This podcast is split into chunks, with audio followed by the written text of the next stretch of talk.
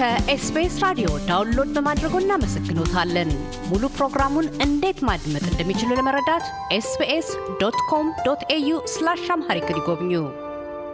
አገረ ኢትዮጵያ ከግጭት ወደ ጦርነት ከጦርነት ወደ ግጭት የምትመላለስ ሲልም ስልጣን ከጠመንጃ ፈሙዝ የሚፈልቅባት አገር ሆና በአያሌዎች አንደበት መጠቀሷና ሕዝቧም በሰላም መደፍረስ ሕይወቶችን ለማጣት በምጣኔ ሀብትና ማኅበራዊ ቀውሶች ሳቢያም በጉስቁልና መኖርና ከተስፋ ይልቅ ስጋት ጎልቶ የሚታየው መሆኑ ሲነገር ዓመታት ተቆጥረዋል። በትግራይ አማራና አፋር ክፍለ ሀገራት መካከል የህይወት ጥፋቶችንና የንብረት ውድመቶችን ያስከተለው ጦርነት በፕሪቶሪያ የሰላም ድርድር እልባት ቢበጅለትም ከሰሞኑ በአማራ ክፍለ ሀገር በፌዴራል መንግስቱና ታጣቂ ኃይሎች መካከል የተቀሰቀሰው ግጭት ሌላ የሰላም መደፍረስ ክስተትና የሀገራዊ ህልውና ስጋት ሆኖ መታየት ጀምሯል። ይህንኑ አስመልክተን ዶክተር ይርጋ ገለው በከርተን ዩኒቨርሲቲ የሰብአዊ መብቶች ትምህርት ማዕከል ገዲብ ተመራማሪና መምህርን ቀደም ካለው የሰሜን ኢትዮጵያ ግጭት ምን ትምህርት ተቀስሟል? ዳግም ግጭት እንደምን ተደረሰ ብለን ጠይቀናል። የዶክተር ይርጋ ምላሽ እንዲህ ነው።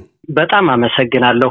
አንተ እንደገለጽከው በሚያሳዝን ሁኔታ አገራችን ላይ እንዲህ አይነት ሰዎች የሚሞቱበት መንግስትም ደግሞ የተነሱ ጥያቄዎችን በመግባባት በመወያየት ከመፍታት ይልቅ ወደ ጦርነት አማራጭ ወይም ደግሞ የጸጥታ የማስከበር ስራ በሚል የሰላም አማራጮች፣ የፖለቲካ አማራጮች ሙሉ በሙሉ ሳይዘጉ ወደዚህ አይነት እርምጃ ገብቷል። እና አገራችን ውስጥ መቼም በመግባባት ችግርን መፍታት የሚለው ባህላችንን ሳናደብረው እንዲህ አይነት እልቂት መሸጋገራችን እና ህዝባችን በመንግስት ጦርም ውስጥ ይሁን ወይም ደግሞ በወዲያኛው በኩል ባለው በአማራም ህዝብ ውስጥም ይሁን ያሉት ሰዎች ያሉ ልጆች ከኢትዮጵያ ድሃ ቤተሰብ የሚወጡት ልጆች በወጣትነታቸው በእንዲህ አይነት ሁኔታ ለሞት የሚበቁበት ሁኔታ መፈጠሩና ቢያንስ መገዳደልን እንኳ የሚያስቀር ፖለቲካ የሌለን መሆኑ በጣም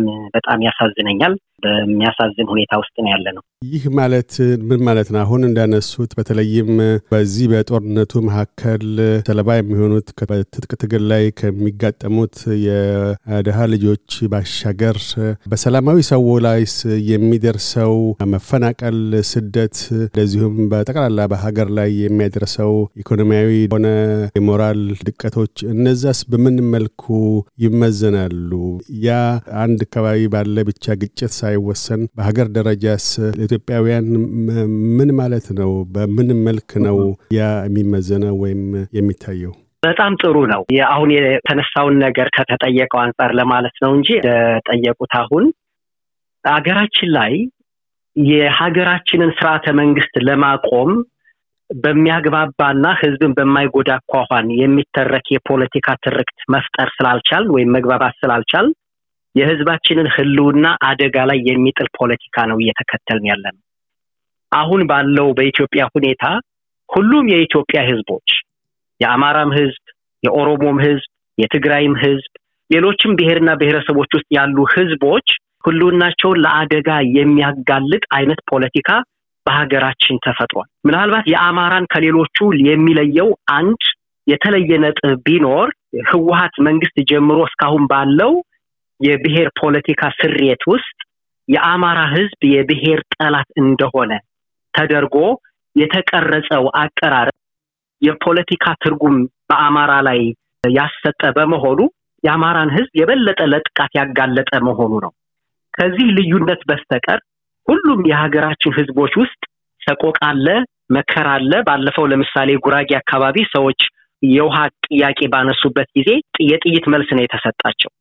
ስለዚህ የሀገራችን ህዝብ የወደቀበትን የህልውና ጥያቄ መንግስት እንዲመልስለት ጥያቄውን በሚያቀርብበት ጊዜ በጠበንጃ በጥይት መልስ የሚሰጥበት ሁኔታ ውስጥ ነው የደረስ ነው እና አማራ ክልል ውስጥ አሁን እያየን ያለ ነው መንግስት ህዝብ ለሚያነሳው ጥያቄ የሚሰጠው መልስ የጠበንጃ መልስ የግድያ መልስ መሆኑን የሚያረጋግጥ ነው ብሎ መናገር ይቻላል። እና ሀገራችን ህዝባችን የህልውና ፈተና ላይ ነው ያለው።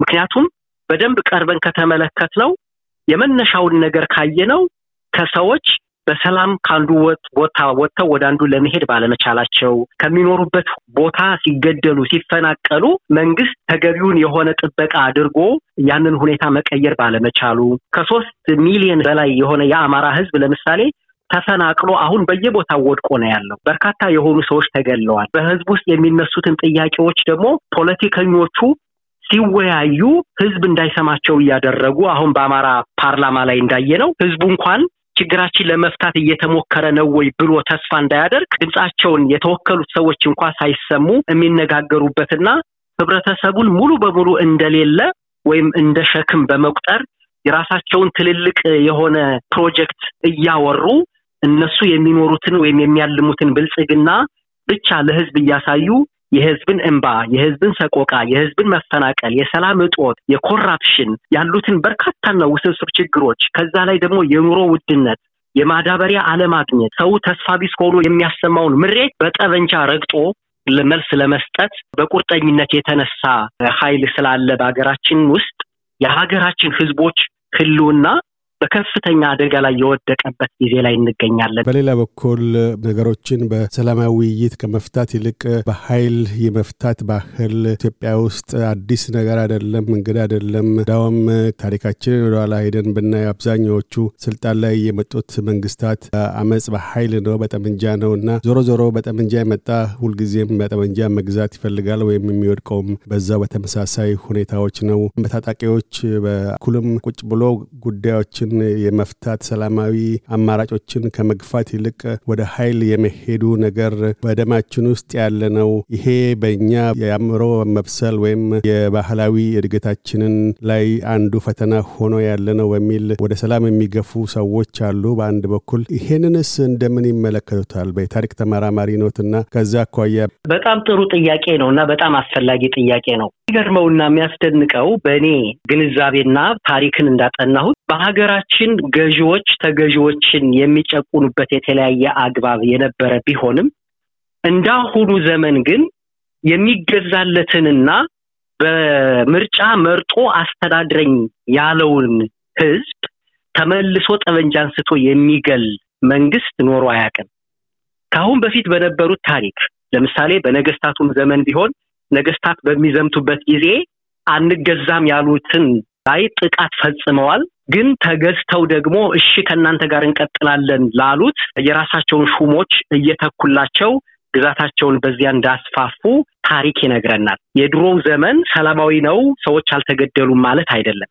ነገር ግን እንገዛልሃለን፣ አንተ የእኛ ችግር ፈቺ፣ የራሳችን ወኪል የሆኑትን ሰዎች ሳይሆን አንተን ነው የምንመርጠው በሚል ራሱ የመረጠውን ህዝብ ጥያቄ ባነሳ ጊዜ ተመልሶ የሚጨፈጭፍ በነገስታቱም ይሁን በአሁኑ ዘመን አልነበር። የአማራ ክልል ህዝብ ወይም የአማራ ህዝብ በነበረው ምርጫ በብዙ የሚቆጠር ብሎ መውሰድ ይቻላል። ቢያንስ ባለው ውጤት ትክክል አልነበረም ተጨሩሯን የሚሉት ሰዎችም አንዳንድ ሀሳብ እንዳለ ሆኖ ግን ያለውን ውጤት ብንወስደው የአማራ ህዝብ እኮ የአማራ የሆኑ የፖለቲካ ፓርቲዎችን ሳይሆን የብልጽግናን ፓርቲ ጠቅላይ ሚኒስትሩ የሚመራውን የብልጽግና ፓርቲ እናንተ አስተዳድሩኝ እናንተ ችግሬን ትፈቱልኛላችሁ ብሎ አምኖ ተቀብሎ ለራሱ ምንም አይነት ነፍጥ ሊያነሳ ይቅርና ምንም አይነት የፖለቲካ ድርጅት እንኳ እስካሁን ድረስ ሳይፈጥር መንግስትን አምኖ የተቀመጠ ህዝብ ነው። ነገር ግን አማራ የሚለውን ማንነት ከጠላትነት ከጨቋኝነት አስተሳስሮ በማየት ያ የጨቋኝነት ትርክት ደግሞ እውነትም ሆነ ውሸት ሙሉ በሙሉ ካለፈ በኋላ ጥንት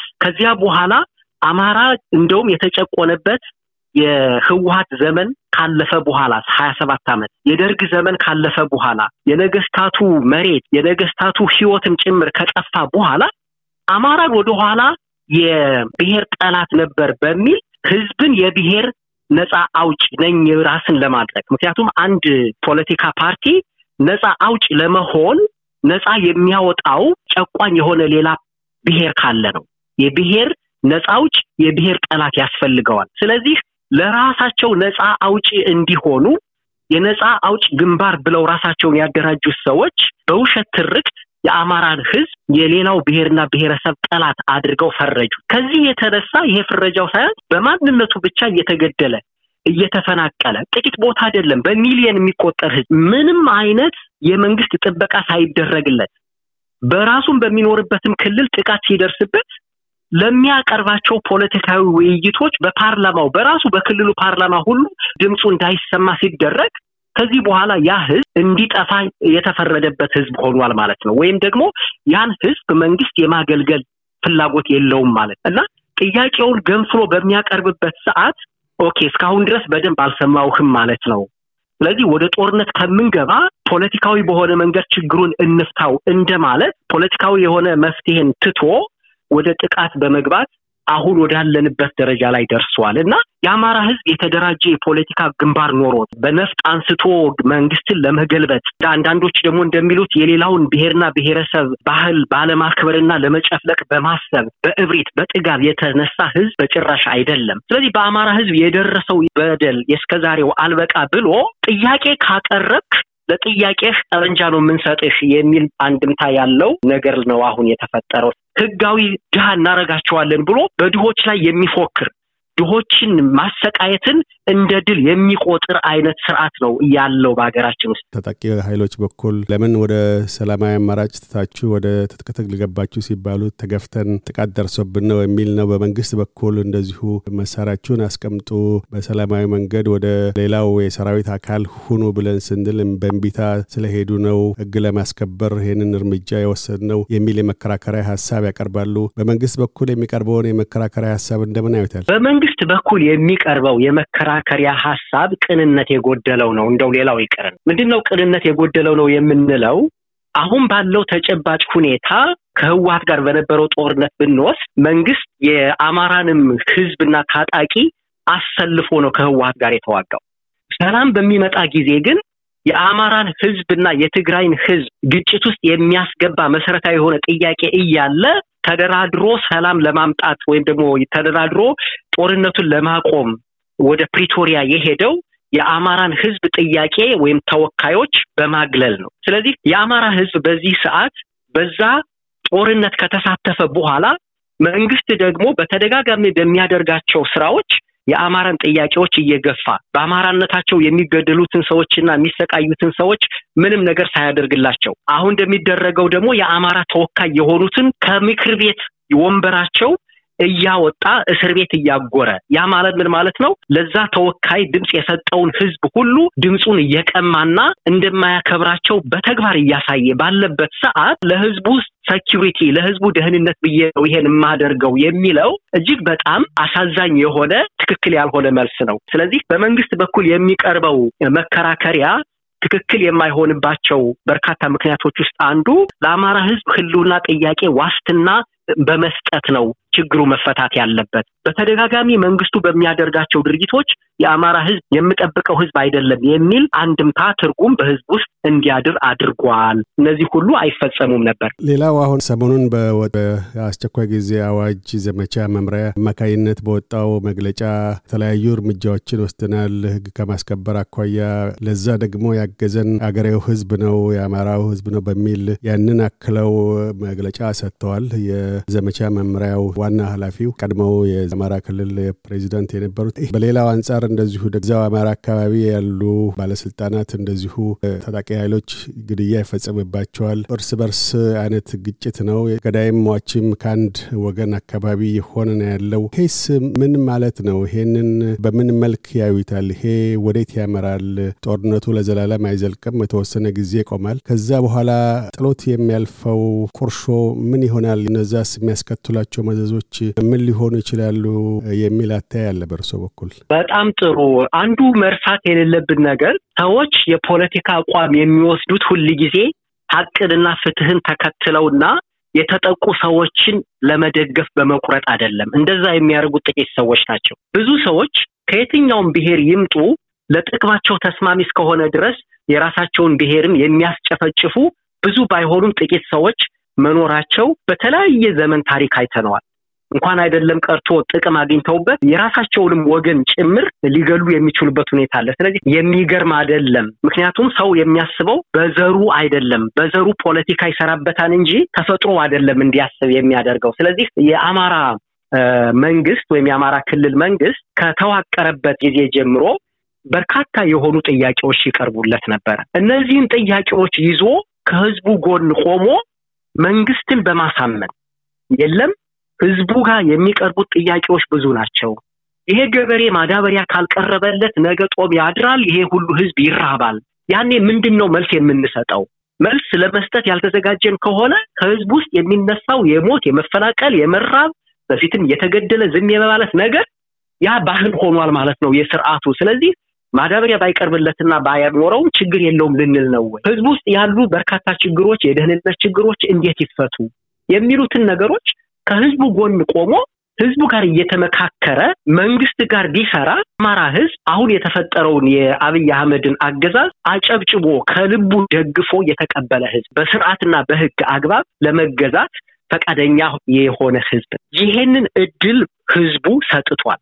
የፖለቲካ አቋምን ሳይሆን የግል ጥቅምን ወይም ደግሞ አንዳንዴ ደግሞ ጽንፈኝነትን መሰረት ያደረጉ ሰዎች ህዝባቸውን ከመታዘዝ ይልቅ የህዝባቸውን አጀንዳ ወደ ጎን አድርገው በምክር ቤት ሲወያዩ እንኳ ህዝብ እንዳይሰማ ድምጻቸውን አስነው የሚነጋገሩ ስለሆነ እነሱ ከአማራ ብሔር ሊወለዱ ይችላሉ። ከራሳቸው ብሔር ሰዎች በታሪክ ውስጥ ሞልተዋል። ከነዛ እንዳንዱ የሚሆኑበት ሁኔታ ነው የሚታየኝ። ከዶክተር ይርጋ ገላው ጋር ያካሄድነው ቃለ ምልልስ በዚሁ አልተቋጭም። በቀጣዩ ክፍል የጎሳ ፖለቲካና የሰብአዊ መብቶች ወገንተኛ አተያይ አስባቦችን አንስተው ይናገራሉ። እያደመጡ የነበረው የ SBS አማርኛ ፕሮግራምን ነበር። የፕሮግራሙን ቀጥታ ስርጭት ሰኞና አርብ ምሽቶች ያድምጡ። እንዲሁም ድረገጻችንን በመጎብኘት on demand እና በ SBS mobile app ማድመጥ ይችላሉ። ድረገጻችንን SBS dot com dot au Amharic ን ይጎብኙ።